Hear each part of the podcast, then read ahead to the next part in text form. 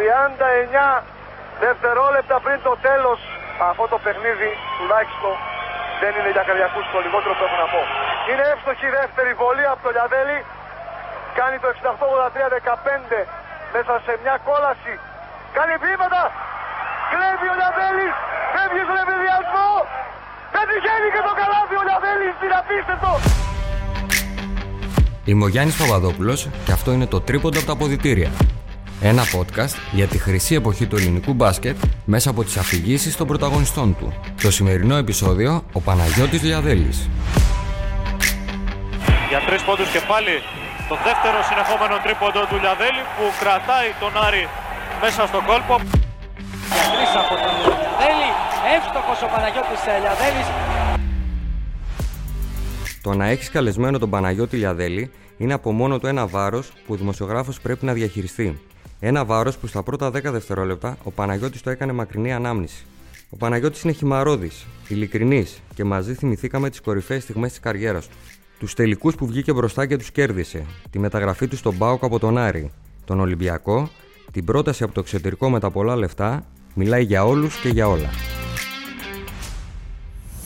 E-Daily Podcasts.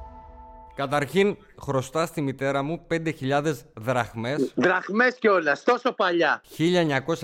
1998, μπροστά το τραπεζάκι, κερδίζεται τον τελικό, πετάγομαι και σπάει το βάζο της μάνας μου. Ξέρετε αυτά τα άθλια, τα γυάλινα που είχαν μέσα κάτι λουλούδια ψεύτικα. ακόμα μου το χτυπάει. Εντάξει, ήταν, ήταν μεγάλη χαρά. Η δικιά μου. Η δικιά της δεν ήταν. Ε, εντάξει. Κοίτα, τι να κάνουμε, έτσι είναι αυτά τα παιδιά, είναι πέδεμα για τους γονείς. Έτσι. Κάτι ξέρω κι εγώ, αλλά εντάξει, είναι ωραίο πέδεμα. Είναι το πιο καλό πέδεμα. Και τώρα γίνεται χαμός στις εξέδρες και δικαίως βεβαίως, διότι ο Άρης είναι αγκαλιά με το κύπελο. Ο τελικός τελειώνει και ο Άρης των χιλίων προβλημάτων, ο Άρης που δεν έχει διοίκηση, που έχει δύο παίκτες τον εγκατέλειψαν, στέφεται εκυπελούχος Ελλάδος. Πολυτιμότερος παίκτης του τελικού ο Παναγιώτης Λιαδέλης. Λοιπόν, ένα νέο παιδί από το Βόλο έρχεται Θεσσαλονίκη για να υπογράψει τον Άρη. Ναι. Πες μου λίγο πώς το έζησες, δώσε λίγο παρασκήνιο. Κοίτα, να σου πω την αλήθεια, δεν το πίστευα. Όλα στην καριέρα μου ήταν πράγματα που δεν τα πίστευα ποτέ στη ζωή μου. Γι' αυτό ποτέ να μην λέμε ποτέ. Δεν πίστευες στις ικανότητές σου ή δεν πίστευες στο πόσο τυχερός ήσουν; Δεν πίστευα όλο αυτό το πράγμα. Μου φαινόταν πάρα πολύ μακρινό, αλλά εν τέλει ήταν τόσο κοντινό για μένα. Ναι ναι, με πίστευα στον εαυτό μου πάρα πολύ. Ναι, πίστευα στη δουλειά μου. Δεν πίστευα αυτό που ερχότανε. Αυτό που ήρθε όλο στην καριέρα μου. Δηλαδή, να σου το εξηγήσω. Ε, το όνειρό μου ήταν να μπορέσω να παίξω σε μια ομάδα Α1, να καθίσω, να, να είμαι μέσα στο, μέσα στο πρωτάθλημα. Χωρίς να είσαι πρωταγωνιστής. Σου αρκούσε να είσαι και στον πάγκο; Ναι, να είμαι, ξέρεις, να, να, να, να, να συνυπάρχω. Να πατήσεις παρκέ που λένε. Ναι, να πατήσω παρκέ, να είμαι, να είμαι μέσα εκεί. Αυτό δηλαδή ήταν το όνειρό μου, ένα παιδί από την επαρχία όταν ξεκινάει σε μια ομάδα γάμα εθνική στον Ολυμπιακό Βόλου. Αυτό, δηλαδή, αυτό ήταν το όνειρό μου, να μπορέσω να κάνω μια μεταγραφή σε μια ομάδα Α1 και να μπορέσω να συνυπάρχω. Γιατί μην ξεχνάς τότε, όταν παίζαμε εμείς, ήταν το καλύτερο πρωτάθλημα. Μακράν. Το ελληνικό πρωτάθλημα τότε ήταν εκτός από κορυφαίο, είχε και πολλούς ξένους παίχτες μεγάλους. Δηλαδή, πρώτα γέμιζε το ελληνικό πρωτάθλημα μαζί με το ισπανικό και μετά ήταν όλα τα άλλα, έτσι. Άρα, εμείς εδώ είχαμε όλη την αφρόκρεμα. Θα τα πούμε συνέχεια για το τι παιχταράδες έχεις παίξει συμπαίκτης. Ε, και... Δεν μιλάμε τώρα για, για συμβόλαια που τα ακούω τώρα και δεν μου περνάει καν από το μυαλό μου, έτσι. Δεν, δεν, παίζουν αυτά. Ο μπαμπάς ήταν τερματοφύλακας, αν δεν κάνω λάθος, έτσι; Ναι, ο πατέρας μου ήταν τερματοφύλακας. Ξεκίνησε από, το, από τον Ιωλικό Μυτιλίνης. Από τη Μυτιλίνη ξεκίνησε. Έκανε μεταγραφή και αυτός πήγε στον Ολυμπιακό Πυραιός. Κάθισε τρία χρόνια. Έφυγε, πήγε στη Λάρισα. Κάθισε και εκεί άλλα τέσσερα χρόνια. Και αυτή ήταν η καριέρα του. Αν δεν κάνω λάθος, έχεις παίξει και εσύ ποδόσφαιρο. Ε, και εγώ ξεκίνησα, εγώ ξεκίνησα ποδόσφαιρο, ναι. Και πρόσεξε και με, από τι είχε πήγα μπάσκετ. Για πες το μου αυτό πώς μπήκες στη ζωή σου; Εκεί που πάω, πάω σε μια προπόνηση του πατέρα μου, γιατί ήταν προπονητής και στον Ολυμπιακό Βολ, πήγαν και του λέω, του λέω, πω, του λέω πατέρα, λέω, πάω λέω, δίπλα, λέω βαρέθηκα να, σε, να βλέπω, πάω να δω λίγο και τι έχει στο κλειστό. Γιατί είναι δίπλα το κλειστό με το, με το, με το γήπεδο ποδοσφαίρου. Πάω δίπλα ε, και βλέπω μια ομάδα να παίζει, να έχει προπόνηση. Α, ξέρεις, αρχίζω, βλέπω, μου αρέσει. Μία, δύο, τρεις, στην τέταρτη μου λένε δεν θες να κάνεις και εσύ μια προπόνηση. Άντε, λέω να καθίσω και εγώ να κάνω προπόνηση. Ε, και... Ως τότε δεν είχες ακουμπήσει μπάλα, δεν είχες τίποτα, προ... καθόλου; Όχι, όχι, όχι. Μέχρι πρώτη γυμνασίου τίποτα. Έπαιζε ποδόσφαιρο. Και ξαφνικά έτσι με κέρδισε το μπάσκετ και συνέχισε το μπάσκετ. Ωραία. Θέλεις να μου πεις γιατί επέλεξες τον Άρη αφού σε διεκδικούσαν και άλλες ομάδες και μεγάλες ομάδες, δηλαδή Παναθηναϊκός, Περιστέρη; Ναι, Παναθηναϊκός, Περιστέρη και Λάρισα. Να σου πω την αλήθεια, ήρθα στον Άρη γιατί ότι μου άρεσε να... Μου άρεσε η ομάδα, ήταν η μεγάλη ομάδα, όλοι μεγαλώσαμε με τον Άρη και πίστευα πως με το, στον Άρη θα παίξω. Δεν είχα, είχα ένα τέτοιο προέστημα. Μην μου πεις πως, πως το πίστευες, το πίστευα. Καλά, μερικές φορές ξέρεις δεν χρειάζεται να τα εξηγούμε όλα. Δεν χρειάζεται. Ναι, μας... ναι, και, και όντως, αν σου πω τη συγκυρία που δεν θα το πιστεύει κανένας πως είναι, δηλαδή μερικές φορές είναι μερικά πράγματα στη ζωή μας που δεν μπορούμε να, το, να τα εξηγήσουμε. Ε, όταν πήγα στον Άρη ήξερα πως θα ήμουν ο τελευταίος παίχτης, έτσι. Δηλαδή ήταν ο Ραντούλοβιτς πριν από μένα, ήταν ο Βουρτζούμης, ήταν ο Γάσπαρης, ήταν μεγάλοι παίχτες ο Βουρτσούμης στα καλύτερά του στην εθνική ομάδα, ο Ραντούλοβιτς. Θες να σου πω ένα παρασκήνιο; Ναι. Ε, στο podcast θα είναι και ο Βουρτζούμης, στη mm. σειρά που κάνουμε, και τον παίρνω τηλέφωνο και τον λέω ότι κάνουμε μια εκπομπή για μεγάλους παίχτες που παίχνουν στο ελληνικό μπάσκετ και μου λέει εμένα γιατί με πήρες, δεν είμαι μεγάλος παίχτης. Όχι. Ε, είναι τέτοιος τύπος. Όχι. Ο Βουρτζούμη κάποτε ήταν πολύ μεγάλος παίχτης, έπαιξε και εθνική ομάδα. Ήταν πάρα πολύ καλός παίχτης τώρα. Είναι... Και μαζί ταιριάζατε απίστευτα, να ξέρεις. Εγώ δηλαδή νόμιζα ότι ήσασταν μέχρι και πώς να σου πω, κολλητοί. Όχι, αντιθέτως, είχαμε πολύ μεγάλη, πολύ μεγάλη ανταγωνιστικότητα μεταξύ μας. Α, ναι. Κοίτα να δεις. Πάρα, πάρα, πάρα πολύ μεγάλη. Που, που... Όταν ήρθε στον Άρη, η αλήθεια είναι ότι υπήρχαν πολλά καλά γκάρτ σαν και σένα, έτσι, στην ίδια θέση. Εν τέλει, εν τέλει εκείνη, εκείνο το καιρό δεν μου έ... Ε, νόμιζα πως μου έκανε κακό. Εν τέλει, ο Βαγγέλης με βοήθησε πάρα πολύ στην καριέρα Και δεν ήταν μόνο ο Βαγγέλης, ήταν και ο Γάσπαρης, ο Μασλαρινός. ο Μασλαρινός, ο Γάσπαρης, ο Ραντούλοβιτς. Και εγώ ήμουν, Οπότε τελε... ήρθες... εγώ ήμουν Ήρθες για αλλαγή; Όχι αλλαγή, ούτε καν αλλαγή. Ήρθα στον Άρη σαν ένας παίχτης που εντάξει θα, καμιά φορά θα έμπαινε στη δωδεκάδα σαν, να, να, σαν ταλέντο. Άρα η πρώτη χρονιά σου δεν ήταν και ιδανική αυτό που λένε το καλύτερο ξεκίνημα για έναν επαγγελματία παίχτη; Όχι, δεν μου άφησε να τελειώσω. Α, για πες. Πάμε απάνω στον Μπόρμιο, πάμε προετοιμασία, τίποτα. Ο Παναγιώτης τίποτα, ούτε, ούτε, ούτε, ούτε λεπτό σε φιλικά, τίποτα. Φυσιολογικό ήταν όλο αυτό. Εγώ όμως δεν το έβαλα κάτω, ποτέ δεν το έβαλα κάτω και λέω κάποτε θα μου, ε, κάποτε θα μου δοθεί η ευκαιρία.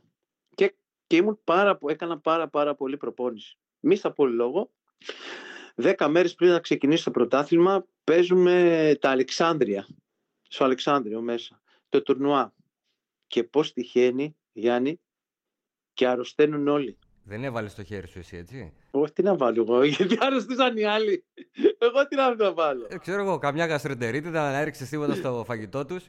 Έχω πάθει πλάκα και έρχεται ο Τζούροβιτς και μου λέει Παναγιώτη, δεν γίνεται, θα παίξεις βασικός. Εγώ να έχω αλλάξει 10 χρώματα. Λέω, δίκη, να λέω, αυτή είναι η ευκαιρία μου. Ή θα την πάρω τώρα ή τελείωσα και μπαίνω μέσα στο, στα Αλεξάνδρεια, μπαίνω μέσα, Γιάννη, από τη στιγμή που με ξεκίνησε ο Βλάντο, ε, όλη τη χρονιά δεν με έβγαλε από την, πεντα, από την πεντάδα. Το πρώτο παιχνίδι με ποιον ήταν, το θυμάσαι, εκείνο το φιλικό; Ε, το πρώτο φιλικό δεν το θυμάμαι. Θυμάμαι το πρώτο παιχνίδι που παίξαμε και τα μιλάμε από το άγχος μου. Από το άγχος μου δεν έβλεπα καν την μπασκέτα. Πώς, με τι τελείωσες, με πόσους πόντους; Δεν, δεν θυμάμαι. Τι ήταν το χειρότερο μου. Ε, παίξαμε, ήμασταν τιμωρημένοι και παίξαμε στο Ιβανόφιο με Παναθηναϊκό και να μαρκάρω τον Γκάλι. Ε, αλλάζω επάγγελμα καλύτερα. Ε, ε. Ας να ποδοσφαιριστής. Ναι, ναι, ναι, ναι, ναι, ναι. Λες, ε, λες εντάξει, ε, εντάξει, τι, τώρα δεν, δεν το συζητάμε. Τέλος πάντων, εντάξει, πήρα το δρόμο μου, ευτυχώς, μεγάλωσα, με βοήθησε πάρα πολύ, όλα, όλα αυτά. Και όπως σου είπα, δεν περίμενα καν να παίξω και στον Άρη. Έτσι δεν περίμενα να μου έρθουν και προτάσεις από πολύ μεγάλες ομάδες από την Ευρώπη. Δηλαδή δεν, πε- δεν περίμενα ποτέ να κάνω και καριέρα στην Περίμενε, Ευρώπη. μη μου βιάζεσαι, θα φτάσουμε. Κεφάλαιο κεφάλαιο θα το πάμε. Θυμάσαι την πρώτη χρονιά κανένα παιχνίδι που είπες Δεν είμαι και τόσο καλός όσο λένε. Όχι ποτέ. Όχι, πίστευες δηλαδή στον εαυτό σου, ε; Πίστευα, να σου πω κάτι, πίστευα σε μερικά πράγματα που μου το έχει διδάξει η, η ζωή. Πίστευα στην πολλή, στην πολλή δουλειά, στην, πειθ- στην πειθαρχία και πάντα να είσαι ταπεινός. Εγώ, σαν φίλαθλος, θα σου το πω, που παρακολουθούσε όλα τα παιχνίδια του Άρη, Μμ. δεν έβγαζες και πολύ την εικόνα του ταπεινού. Δηλαδή, νομίζαμε όλοι ότι είσαι ο τσαμπουκάς, ότι μπαίνεις μέσα από διτήρια. Άλλο, πρόσεξε, άλλο τσαμπουκάς, άλλο που δεν καταλαβαίνω τίποτα και μπαίνω και τα δίνω όλα και άλλο να είσαι ταπεινός στη ζωή και να σέβεσαι τους πάντες και να μην ψηλώνεις. Δηλαδή, μέσα στα αποδητήρια ήταν όλα καλά. Ε, Τέλεια ήταν. Τέλεια, έτσι. Πολύ ωραία. Ε, ναι. Απίστευτα 67-85, δεν μπορώ να σου πω τι συμβαίνει. Τελειώνει το παιχνίδι. 18 πόντους διαφορά. 70-88 ο Άρης κατέκτησε το κύπελο Κόρας μέσα στην Προύσα. Να σε πάω στο 1997. Είναι η χρονιά που σημάδεψε τα αθλητικά σου χρόνια; Ε, γιατί το λες αυτό; Ε, γιατί πήρατε ένα κύπελο. Κάνατε κάτι νίκες μέσα σε Τουρκία. Ε, σηκώσατε ένα Ε, κύπελο Κόρατς. Κοίτα, να σου πω λίγο κάτι. Σημάδεψε, ναι, ήταν, ε, ήταν και το πρώτο κύπελό μου, ήταν, ε, ήταν εντάξει. Όλ, μ, πάρα πολύ καλό, πολύ δυνατό. Δηλαδή δεν το θυμάσαι ως τη μεγαλύτερη στιγμή της καριέρας σου; Κοίτα, να σου πω λίγο κάτι. Ευτυχώ, μία από τις μεγαλύτερες μου στιγμές, ναι. Αλλά από τη μεγαλύτερη μου στιγμή να σου πω όχι. Όχι, ε. όχι. Θα μου πεις ποια είναι η μεγαλύτερη; Θα σου πω μετά. Ωραία, τέλεια. Λοιπόν, καλύτερος προπονητής που σε έχει κοουτσάρει; Πολύ ήταν καλύτερη. Πολύ, μ, μ, πάρα πολύ καλός προπονητής για μένα είναι ο Σούλης ο Μαρκόπουλος. Η, η αδυναμία μου. Ναι, ναι. Πιστεύεις και εσύ ότι είναι ο πιο υποτιμημένος προπονητής στην Ελλάδα; Δηλαδή αυτός ο άνθρωπος είναι τόσο ικανός και καμιά ομάδα δεν του έδωσε αυτά που έπρεπε. Όχι, δεν ήθελε να το δώσει ο Εντέλη. Δεν ήθελε ο ίδιος. Ναι, άμα δεν θυμάσαι, όταν του κάνανε πρόταση να φύγει να πάει στον Ολυμπιακό, την, ε, δεν τη δέχτηκε και έμεινε στον Πάο και ήθελε να μείνει εκεί. Ήταν αυτό. Ο Σούλης Ξέρεις τι, δεν λέω να πάει σε άλλη ομάδα. Δεν του δώσαν ποτέ τους παίχτες που, που θα μπορούσε να Μα κοουτσάρει. δεν μπορώ δηλαδή. να σου πω λίγο κάτι. Πρόσεξε. Να, λέμε, να μην κρυβόμαστε. Το μπάσκετ, ο αθλητισμός είναι επιχείρηση.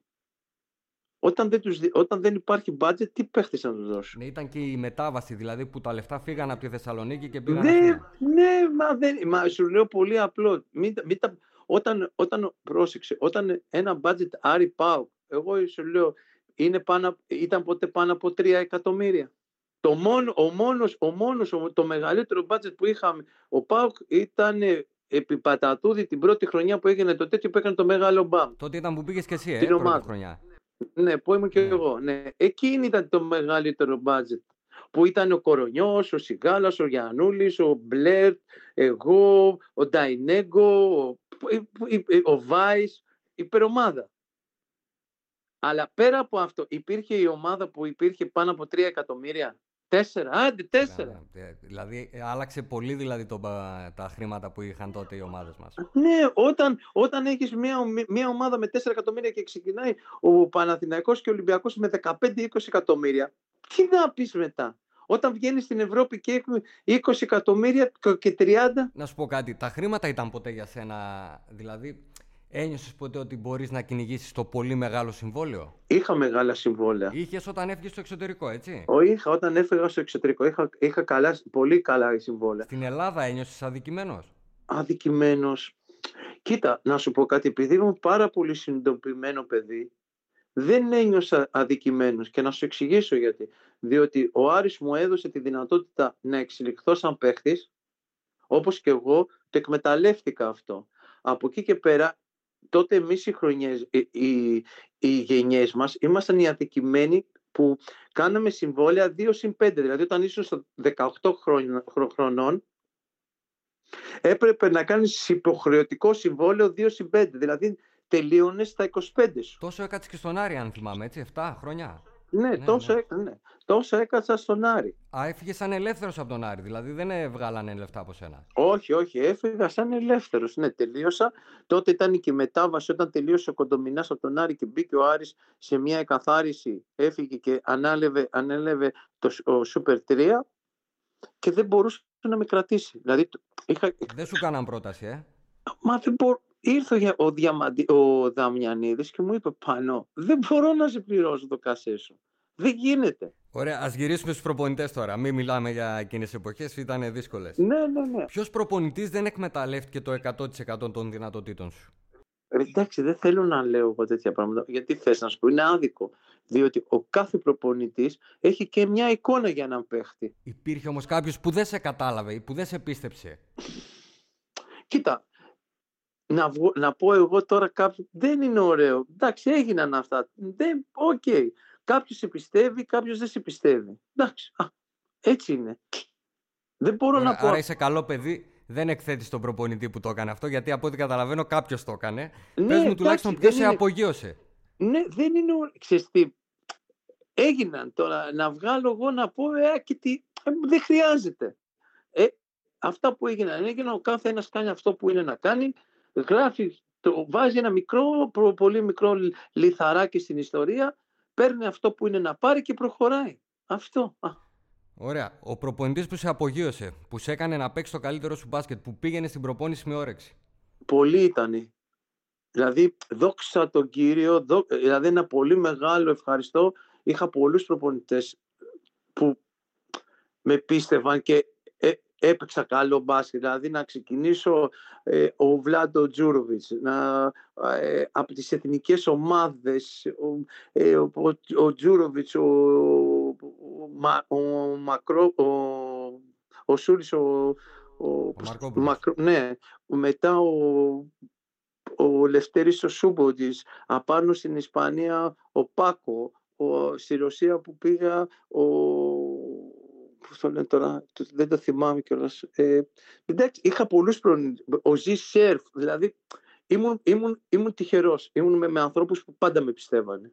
Εσύ που είσαι παίχτης και έχεις ζήσει τόσα, ισχύει ότι ο προπονητής μπορεί να κάνει μια δωδεκάδα άριστων παικτών να μην μπορεί να παίξει; Εννοείται. Εννοείται, έτσι. Εννο, Είναι- γι, αυτό, γι' αυτό λέμε και ομάδα. Δεν, είμαστε, δεν είναι ατομικό το άθλημα. Είναι ομάδα. Ο ένας πρέπει να συμπληρώνει τον άλλον.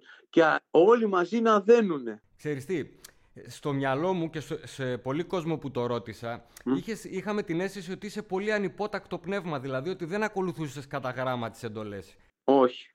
Δεν ισχύει. Όχι, δεν ισχύει. Έχεις τσακωθεί ποτέ με προπονητή; Όχι. Όχι. Με συμπέκτη; Όχι, όχι. Δεν είναι, δεν, γιατί να σου πω κάτι. Πρέπει να ξέρεις τους κανόνες.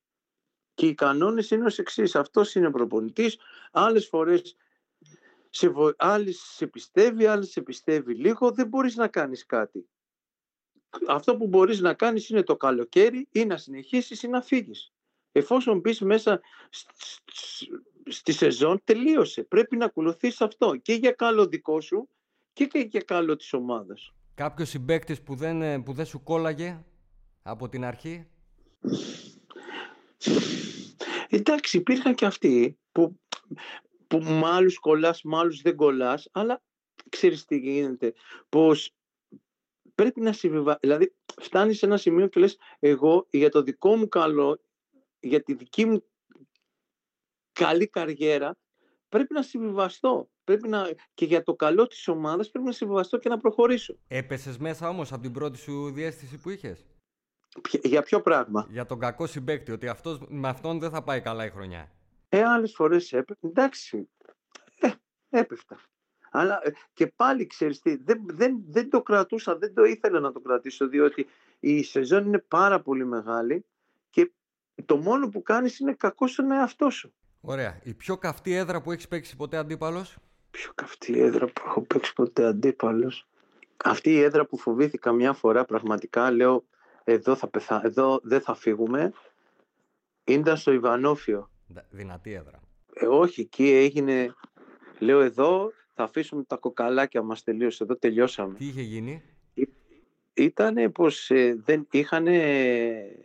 Δεν, δεν επιτρεπόταν η μετακίνηση φιλάθλων και ο, ε, ο Άρης, οι φιλάθλοι του Άρη, ε, παίζαμε Άρης, Άρης Ηρακλής και οι φίλαθλοι του Άρης του Περτρία πήγε και πήρε εισιτήρια από, από τα εκδοτήρια. Και είχε μαζέψει γύρω στο ένα πέταλο. Και μπήκαν μέσα χωρίς διακριτικά για να μην τους καταλάβουν. Και μόλις ε, έγινε, μόλις ξεκίνησε το τζάμπορ βγάλαν και βγάλαν τα διακριτικά τις, τις κίτρινες φανέλες. Και μέσα δεν υπήρχε ούτε ένας δηλαδή δεν υπήρχαν ΜΑΤ, δεν υπήρχαν τίποτα. Απλά απλές αστυνομικοί. Λίγη, λίγη δύναμη μιλάμε ε, δεν μπορείς να φαντα... Ε, γεμάτο το γήπεδο, γεμάτο, γεμάτο, έτσι. Δεν μπορείς να φανταστείς τι έγινε. Το παιχνίδι έγινε κανονικά. Ναι, σύραξη κανονικά, ασταμάτητη. Κερδίσατε εκείνο το μάτς. Δεν το θυμάμαι να σου πω την αλήθεια τι έγινε. Δεν, δεν ξέρω πώς, πώς έγινε, πώς τελείωσε εκείνο το πώς τελείωσαν όλα αυτά. Μπαίνανε μέσα στο γήπεδο. Τι, τι, ο όχλος τώρα να βλέπεις όχλο να πηγαίνει πέρα εδώ ασταμάτητο. Δεν μου λες το παλέ, το γήπεδο του Άρη για που δεν το ξέρει ο κόσμος, έχει όντως αυτή την ενέργεια που όλοι εκθιάζουν; Έχει, έχει, έχει, έχει, έχει, έχει. Είναι, είναι, είναι, είναι ένα, ένα γήπεδο που είναι όσο όσο δηλαδή και μεγάλο και, και πολύ ζεστό και είναι φοβερό. Θέλω να μου πεις με το χέρι στην καρδιά όμως, θα μου το απαντήσεις αυτό, καλύτερος Έλληνας παίχτης που έχεις παίξει μαζί του. Άκου, τώρα αυτό πραγματικά νομίζω πως από την Ελλάδα έχουν περάσει μεγάλα ιερά τέρατα. Εσύ να ήσουν συμπαίκτης, μετά θα μου πεις γενικά. Έχω παίξει με πολύ καλούς συμπαίκτες. Δηλαδή, να σου πω την αλήθεια, υπήρχαν πραγματικά ιερά τέρατα. Δηλαδή δεν συγκρινότανε. Δηλαδή όχι μόνο σαν, σαν άξια από μπασκεμπολής αλλά και σαν φιλοσοφία, σαν νοοτροπία, σαν όλο, όλο αυτό. Δηλαδή πέρα του Νίκου Γκάλη. Δύο-τρία ονόματα δώσε μου. Εντάξει, πέρα του Νίκου Γκάλη, έτσι. Το αφήνουμε. Ένα κεφάλαιο είναι μόνος του. Έγραψε... Ξέρεις, τον Νίκο Γκάλη δεν τον βάζεις καν μέσα. Ναι, έγραψε, μια... Είναι ναι, έγραψε μια ιστορία μόνος του. Εντάξει, άστο. Ε, νομίζω για τα άλλα τρία τα παιδιά εντάξει, δεν, δεν, δεν, δεν, δεν μπορούμε να πούμε τίποτα. Δηλαδή είναι, είναι τόσο μεγάλη παίχτη για μένα, είναι τόσο τέρατα που δεν μπορείς να πεις. Δηλαδή τι να πεις για στο Σπανούλη κάτι, τι να πεις για τον Παπαλουκά κάτι, τι να πεις κάτι για το Διαμαντίδη; Δεν μου λες; Εκείνη τη δικιά σου την περίοδο όμως. Είχαμε και τότε μεγάλους παίχτες. Ναι. Έναν από τότε θέλω να μου ξεχωρίσεις. Μα και αυτό τότε παίζανε. Ε, ναι, αλλά ήταν μικρή σε ηλικία. Ναι, ήταν μικρή. Ακόμα δεν είχε φανεί το άστρο τους. Όχι, τότε ήταν ο Σιγάλας, τότε ήταν ο Φραγκίσκος. Ε, εντάξει. Ήτανε, δηλαδή, εντάξει. Μου είπες γενικώ για παίχτης, έτσι. Πρώτα συμπέκτη και μετά τον καλύτερο παίχτη που έχεις δει. Έστω και σαν αντίπαλο. Πολλούς είχα. Κοίτα, σαν συμπέχτη είχα και φανταστικό. Ήταν κάτι ανεπανάληπτο. Είναι ο Ζάρκο Πάσπαλ. Έτσι. Ο Πάσπαλ. Εντάξει. Ναι, εντάξει. εντάξει. Ναι. Ο άνθρωπος ήταν αλλού. Πιστεύεις και εσύ ότι αν ο Πάσπαλ ήταν, πήγαινε με, με τους κανόνες θα έκανε μεγάλη καριέρα, μεγαλύτερη δηλαδή από ό,τι έκανε; Ε, τι, παρα, τι μεγαλύτερη να κάνει ο Ζάρκο; Ε, αφού πήγε και στο NBA, θα μπορούσε άνετα να παίξει ο Ζάρκο. Ε, εντάξει, πήγε NBA, έπαιξε, γύρισε, πήγε Ολυμπιακό. Ήταν τεράστιο καταρχήν ο Ζάρκο. Ήταν ήταν, επειδή δεν το ξέρουν, ε, δεν το θυμούνται και δεν ξέρω αν το θυμάσαι και εσύ, ήταν αρχηγός της Ενωμένης, εγώ επειδή το ζούσα πήγαμε στην Ιουγκοσλαβία και τι κάνανε για τον Ζάρκο, όταν ήταν αρχηγός της Ενωμένης Ιουγκοσλαβίας. Ήτανε, ναι, ναι. Ε, ήτανε, όταν, έπαιζε, όταν, έπαιζε, όταν έπαιζαν μαζί Δίβατς, Ράτζα, ε, Κούκοτς, ε, ο playmaker που πέθανε, ο, δεν, θυμά, δεν το θυμάμαι τώρα. Μιλάμε για ιερέο τέρας. Ο Πέτροβιτς. Πέτροβιτς. Ναι. Τι, ναι. Και ήταν αρχηγός. Τι άλλο παραπάνω να κάνει το παιδί. Και εσύ ήσουν συμπαίκτη με τον Ζάρκο, ε; Ε, ναι. Λες τι δώρα σου κάνει ο Θεός. Έναν άνθρωπο δεν το μετράς πάντα να σου πω από την μπασκετική του αξία. Με το, με το μετράς και από όλη τη φιλοσοφία του. Πόσο τι άνθρωπος είναι, πόσο θέλει να βοηθήσει, όλα όλα αυτά. Δηλαδή πόσο σου, μεταδίδει, πόσο σου μεταδίδει όλο, όλο αυτό. Τι, τι να τον κάνω, εντάξει, OK, okay, τι να τον κάνω εγώ αν είναι ένας παιχταράς, αλλά είναι... Μπαίνει στα αποδητήρια μέσα και τα κάνει όλα σκατά. Ναι, για την ομάδα είναι πολύ βασικό αυτό που λες, εννοείται. Και, και για τα νέα παιδιά αυτό που σου έρχονται λέω. στην ομάδα. ο, ο, ο, ο- με τον Ζάρκο χαιρόσουν δηλαδή χαιρόσουν να ήσουν δίπλα του μετάδιδε τόσο τόσο, τόσο μπάσκετ που δεν, ήταν, ήταν απίστευτος Καλύτερος ξένος που έχει έρθει ποτέ στην Ελλάδα; εντάξει πολλοί έχουν έρθει τώρα αυτόν που λένε όλοι που ήταν ε, ο Ντομινίκ Γουίλκης, Ντομίνικ, ναι. δηλαδή σαν Κα- αξία Εγώ διαφωνώ να Ήταν. ξέρεις. Ε, α- άλλον έχω στο Εντάξει. μυαλό μου. Αλλά πες μου άλλους δύο. ποιον έχεις; Εγώ έχω σίγουρα τον Πέτζα, στο Γιάκοβιτς. Εντάξει, ο Πέτζα, πρόσεξε. Όχι, κάνεις λάθος. Γιατί ο Πέτζα, όταν ε, ε, ξα- ο Πέτζα έφυγε εδώ, από εδώ πάρα πάρα πολύ μικρός, έτσι. Ό,τι έκανε, το έκανε στο NBA. Δεν έπαιξε ποτέ στα φόρτε του εδώ. Ε, Ναι, που πέρασε είπα. Δεν είπα ότι έδειξε όλη του την αξία εδώ. Α, που πέρασε, κοίτα, ε, σαν αξία αφού είναι έτσι πάλι ο Ντομινίκ Γουίλξ είναι Ναι, μεγαλύτερος. εντάξει, έκανε, και έκανε και καλά παιχνίδια Εντάξει. όποτε χρειαζόταν ο Ντομινίκ. Εντάξει, αλλά και ο Πέτσα είναι αστέρι με Εντάξει. διαστημικό. Εντάξει, είναι, είναι αξίες αυτές που δεν πρέπει καν για μένα, ναι. Να τη συγκρίνεις, ε. Να συγκρίνω. Ναι, ναι, ναι, ναι, ναι. Είναι μεγάλη. Εντάξει, είναι τεράστια. Ωραία. Θα σου βάλω άλλη ερώτηση. Φτιάχνεις την ιδανική πεντάδα, είσαι εσύ προπονητής, εσύ παίζεις θέση 2, βάλε μου άλλους 4 συμπαίκτες. Όχι, όχι, δεν μπορώ. Γιατί; Όχι, όχι, ποτέ δεν θα το κάνω. Ε, Σου λέω, είναι παίχτες που για μένα ναι, δεν μπορώ να το κάνω. Είναι τεράστιοι. Λοιπόν, ή είσαι τόσο πολύ καλό παιδί, ή δεν θες Όχι, να χαλάσεις δεν- τη σχέση σου με τους συμπαίκτες σου, τους παλιούς. Μα δεν έχω, όχι, δεν έχω, άκουσε με. Δεν έχω με κανένα σχέση. Το μόνο που έχω σχέση πραγματικά είναι με τον Γιαννούλη.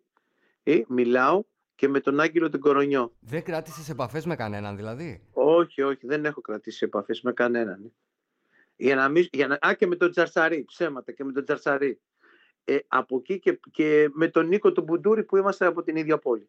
Με αυτούς τους τέσσερις, πέντε ανθρώπους έχω σχέσεις. Δεν είναι α- απλά, ξέρεις τις σέβομαι, αυ- τα παιδιά έχουν τεράστια, δηλαδή δε- τεράστια ιστορία. Καλά, ναι. Και, και ο Γιαννούλη. Είναι, είναι, είναι τεράστια. Δηλαδή, συγγνώμη, ο, ο Κακιούζης, έτσι, δεν, είχε, δεν έχει τεράστια με την εθνική που κέρδιζε ε, την, ε, την Αμερική και βγήκαν δεύτεροι στον παγκόσμιο ή ο, ο, Πα- ο Λάζαρος ο Παπαδόπουλος. Ή, όλα αυτά τα παιδιά είναι τεράστιοι παίχτες. Πεχταράς. Ή ο, ο, ο Σοφοκλής δεν ήταν ε, παιχταράς. Ε, ε, δηλαδή, τι να πω, ή ο Ζήσης δεν ήταν παιχταράς. Για να καταλάβεις, ο Ζήσης δεν ήταν αυτός που έλεγες ο πρώτος της γραμμής. Δεν, το- δεν σου ερχόταν στο μυαλό ως ο καλύτερος. Όχι, αλλά ήταν απίστευτος παίχτης. Β- Βλέπεις, εδώ λέγαμε, βλέπεις αυτή η εθνική, η φετινή, ο ένας έπαιζε Βαρσελώνα, ο άλλος Αμερική, ο άλλος της Παναγιάς στα μάτια, Ολυμπιακό, τα παιδιά, το ένα, το... Και όταν ήρθαν μαζί, εντάξει, Ναι, ναι. Ντικούδης, μην ξεχνάμε τον Ντικούδη. Δικούδης, ο Δήμος, ο Δήμος, δηλαδή παίχτες απίστευτοι. Ο, το Λεμπρόν Τζέιμ ακόμα το θυμάται τον Ντικούδη. Α, δηλαδή, Τον κυνηγάει από πίσω. βλέπεις πως, τι να πεις, άντε πες μου, τι να πεις. Θέλω να μου πεις το καλύτερο παιχνίδι που έχεις κάνει ποτέ, αλλά και το χειρότερο. Κοίτα, το καλύτερο παιχνίδι έχω κάνει και αυτό που είναι μέχρι τώρα είναι με τον Ολυμπιακό. Οι 33 πόντι που έβαλες. Ε; Ναι, 33 πόντι μέσα στη Βαλένθια κερδίσαμε με 100% στα πάντα και 0 λάθος. Ναι, ναι, ήσουν απίστευτος. Εκεί ήταν, ναι. Και το χειρότερο, Το, το χειρότερο το έχω κάνει πάρα, πάρα, πάλι με τον νομίζω στα 11 και 0 στα... ε, πολύ κακός. το ήξερες από πριν ότι θα είσαι κακός. Δηλαδή το νιώθει ένας παίχτης ότι δεν είναι η μέρα του; Με... Ναι, καμιά φορά ναι. Το νιώθεις, ε, και δεν αλλάζει μες στην πορεία. Το Ε. νιώθω. Προσπαθείς να το αλλάξεις, το... αλλά εντάξει, ναι. Λοιπόν, σε πάω στο εξωτερικό. Ναι. Τότε, για να καταλάβει ο κόσμος τι έκανες, τότε οι μεταγραφές των Ελλήνων στο εξωτερικό δεν ήταν τόσο μεγάλες και αν ήταν αυτοί που βγήκαν έξω δεν πήρανε πάρα πολλά λεφτά. Έρχεσαι εσύ και σε καλούνε από. Πες την ομάδα. Ξέ και πήγα στο στη, πάνω στη Ρωσία πρώτα. Ήταν μια ομάδα σαν να λέμε τώρα εδώ να πάμε στην Ξάνθη. Που αυτή η ομάδα ναι, ε, εκεί είχε καλέσει, ήταν όλοι, ήταν μαζεμένοι, ήταν ένας ε, Μεγιστάνας και είχε μαζέψει όλη την εθνική Ρωσία. Αυλεύ, Νταϊνέγκο, Καράσεφ, ε, ε, Μιχαήλ, Μιχαήλ ε, Μπλερ, όλοι, δηλαδή όλη η εθνική Ρωσία ήταν εκεί απάνω. Και, πάω, και μάλιστα το 2001 που ανεβαίνω πρώτος απάνω στη Ρωσία, Ρικινάω και του λέω στο μάνατζερ, πού να πάω κύριε, είσαι τρελός. Μου λέει πάνω θα πας και θα ξεχάσεις τα πάντα. Και όντως, Το Γιάννη, έκανες για τα λεφτά ή ήθελες να αλλάξεις παραστάσεις; ε, και τα δύο. Και για τα λεφτά και ήθελα Σε να... βοήθησε δηλαδή, ε; Ναι, με βοήθησε πάρα πάρα πολύ. Και ανεβαίνα πάνω, Γιάννη, και κάνουμε. Παίρνουμε πρωτάθλημα Ρωσίας. Κύπελο Ρωσίας. Βγαίνουμε τέταρτη στην Ευρωλίγκα. Βγαίνω δεύτερη καλύτερη πεντάδα στην Ευρωλίγκα. Δεύτερο σκόρερ στην Ευρωλίγκα και τρίτος στο Ρώσικο πρωτάθλημα. Και τα λεφτά φαντάζομαι ήταν υπερβολικά, ε; Τα λεφτά ήταν πάρα πάρα πολύ καλά και τα πριν ήταν πάρα πολύ μεγάλα. Ήταν, ήμουν πάρα πολύ ευχαριστημένος. Έχω την αίσθηση ότι στους αθλητές τα πολύ μεγάλα συμβόλαια δεν τους κάνουν και πολύ καλό. Δηλαδή είναι σαν να βάζεις την καριέρα σου σε μια καθοδική πορεία. Είναι λάθος αυτό που σκέφτομαι; Όχι. Λάθος είναι. Λάθος, ε; Όχι, λάθος είναι. Πολύ μεγάλο λάθος. Όχι, γιατί τα, τα, τα καλά χρόνια ενός αθλητή είναι άντα από τα 24 του μέχρι τα 31. Δηλαδή αυτά τα 6-7 χρόνια ήταν- είναι καλά. Ναι, απλά δεν έχεις την αίσθηση ότι όταν πιάνεις το πολύ μεγάλο συμβόλαιο δεν έχεις τι να κυνηγήσεις μετά; Όχι, το μόνο που έχεις να κυνηγήσεις είναι μόνο να... να- Κοίτα, αυτό λέμε για να είσαι μεγάλος παίχτης. Ο μεγάλος παίχτης έχει, θέλει να είναι πάντα πρώτος. Θέλει να, να έχει πάντα τη διάρκεια. Εκεί παίζεις μόνο με αυτό, τίποτα άλλο. Ουσιαστικά είναι πρόκληση ο ίδιος ο εαυτός. Ναι. Μετά παίζεις με αυτό. Λοιπόν, να πάμε εθνική. Να πάμε εθνική. Λοιπόν, αν και τα στατιστικά σου με την εθνική δεν είναι κακά, ο, ο περισσότερος κόσμος έχει την αίσθηση ότι δεν κατάφερες ποτέ να γίνεις ο ηγέτης της. Ε, ε, δεν κατάφερα πραγματικά, όχι να γίνω ηγέτης της, λάθος. Ε, δεν κατάφερα ποτέ να καθιερωθώ στην εθνική. Τι έφταξε; Έφτεξε πως μεν, μέχρι τα 20, 20 μου χρόνια ήμουνα ο ηγέτης στη- σε κάθε εθνική που ήμουνα, δηλαδή παιδών, εφήβων, ελπίδων νέων. Στο, στην αντρών δεν, καμιά φορά ξέρεις τι, είναι να είσαι, δεν, δεν ήμουν τυχερός, ήμουν άτυχος. Ε, εκεί που πήγα να παίξω έπεθα τους μεγάλους τραυματισμούς μου στα πόδια μου τ- με, με τους χιαστούς. Έτσι αλλιώς τον έναν το χιαστό μου τον έπαθα στην Εθνική πριν να φύγουμε για, Ευρωλίγκα, ε, για τη Σουηδία πάνω από τον Ευρωπαϊκό. Ναι, ναι, το, το Στο- θυμάμαι και τη φωτογραφία. Ναι, που στην είχε Ιταλία. βγει Δηλαδή, τότε. ο πρώτος μου ήταν. ε, Μετά, να, α, αφού έφερε η κουβέντα, να σου το πω. Ένας προπονητής που δεν τα πήγαινα καλά. Έτσι ήταν. Δηλαδή, ξέρεις τι, ω, ε, ήταν ο Γιαννάκης. Ο Παναγιώτης Γιαννάκης, έτσι για τον κόσμο, ναι. Ναι. Δεν τέριαζες στο, στο πλάνο του; Δεν, δεν, δεν- εντάξει, ο άνθρωπος, ο άνθρωπος δεν τέριαζε. Εντάξει, είχε μία άλλη φιλοσοφία. Εγώ δεν τέριαζα στη φιλοσοφία του. Ο, α, αυτά όλο. Δεν έγινε κάτι. Α, Σου λείπει όμως μια επιτυχία με την εθνική; εντάξει, σε, κα...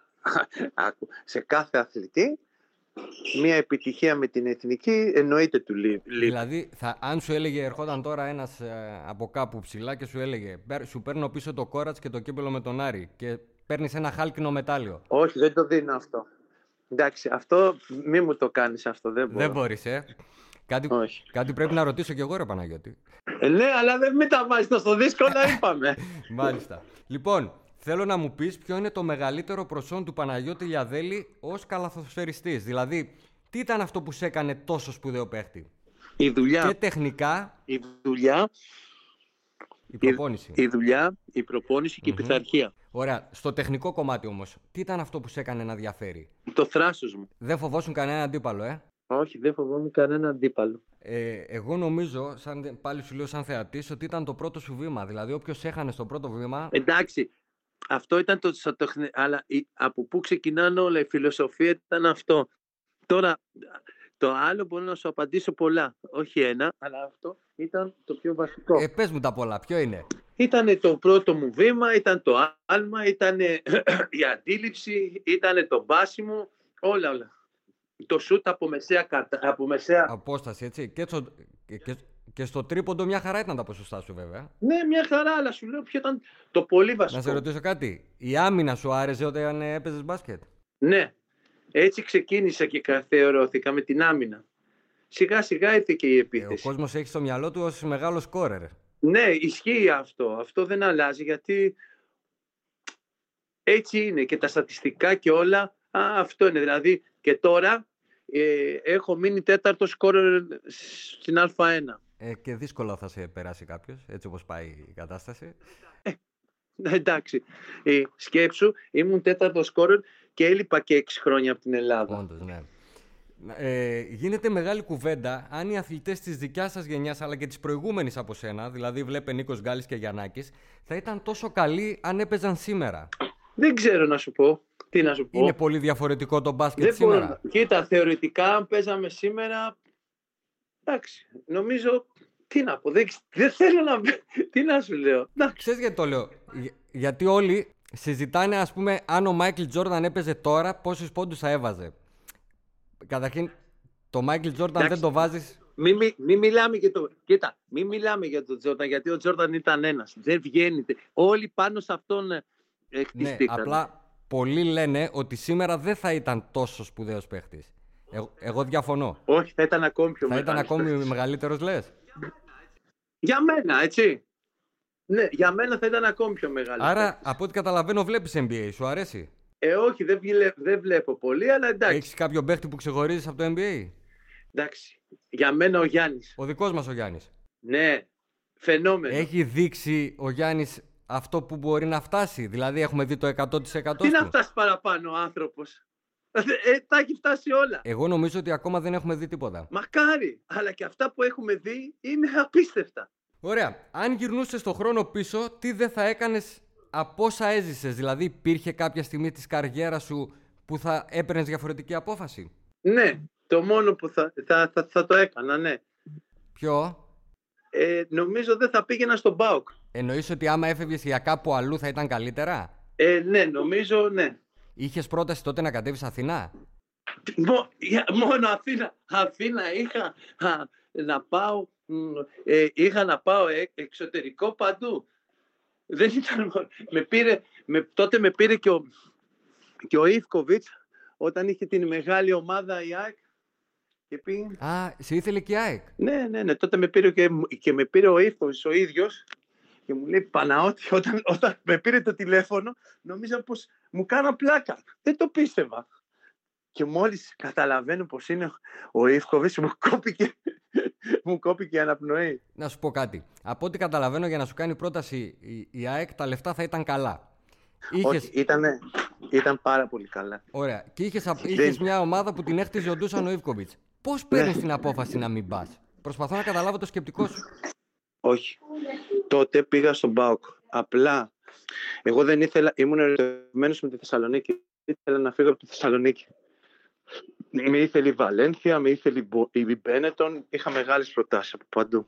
Και παίζει τόσο σημαντικό ρόλο η πόλη, ε.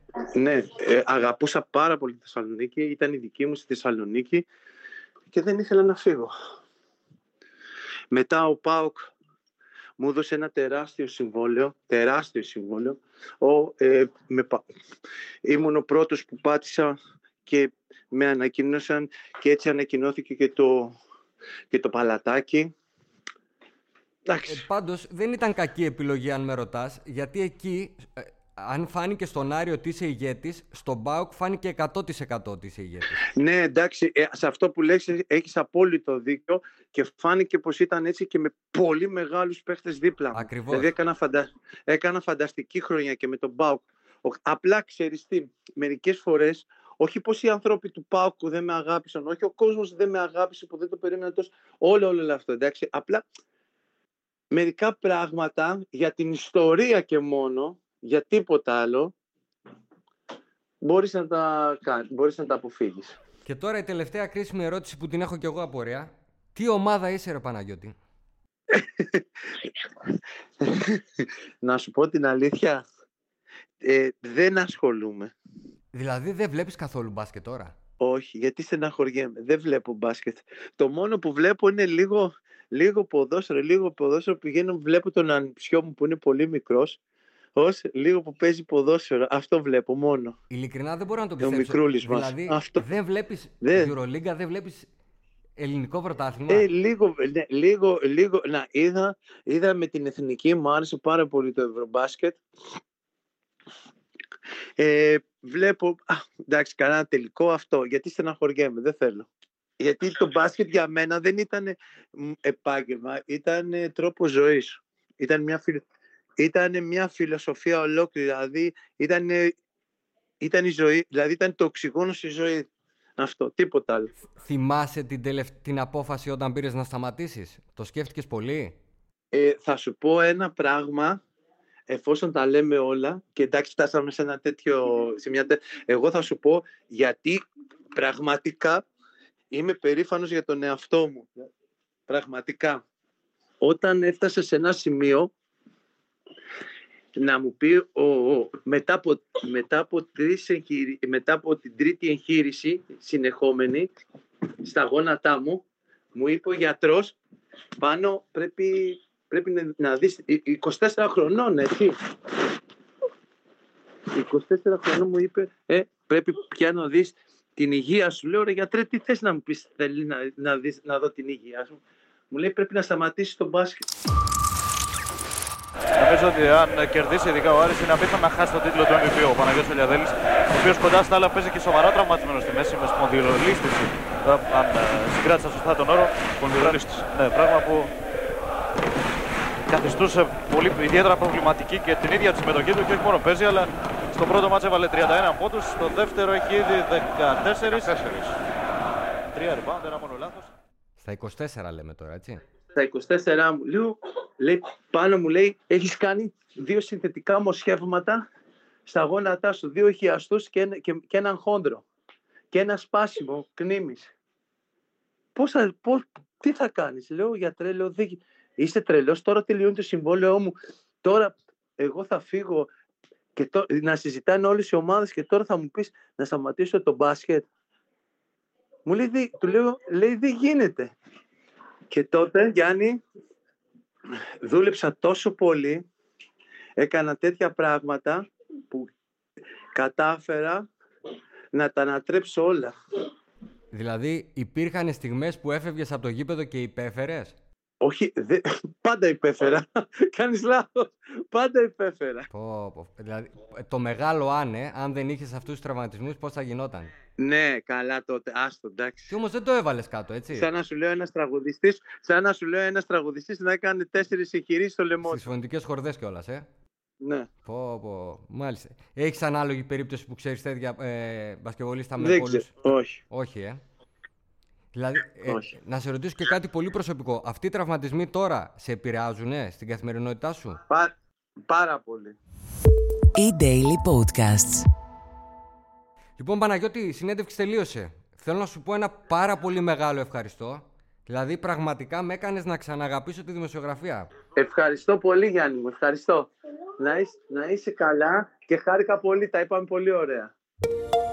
Για να μην χάνετε κανένα επεισόδιο, ακολουθήστε μας στο Spotify, στα Apple και Google Podcasts.